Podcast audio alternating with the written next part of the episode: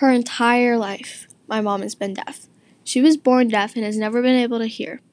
Growing up, I think my childhood has been pretty different compared to other kids.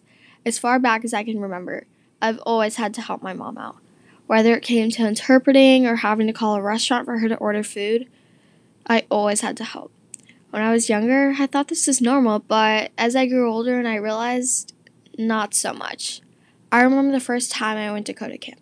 CODA stands for Children of Deaf Adults. It was an overnight summer camp that lasted two weeks, and I met many new friends. I realized within those two weeks that my bond with them was stronger than any of my friends that I had back home. I had something in common with all these kids here that my friends at home didn't.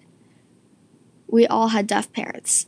I could relate to everything they were saying, and as CODAs, we all ran into the same problem. We were the ones in between the deaf world and the hearing world.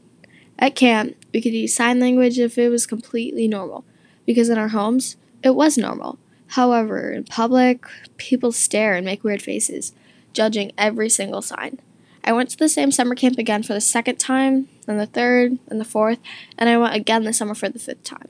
Every year I go, I realize and learn about my CODA identity more each time, and it's the best possible experience I could ever ask for. And I still continue to go every year.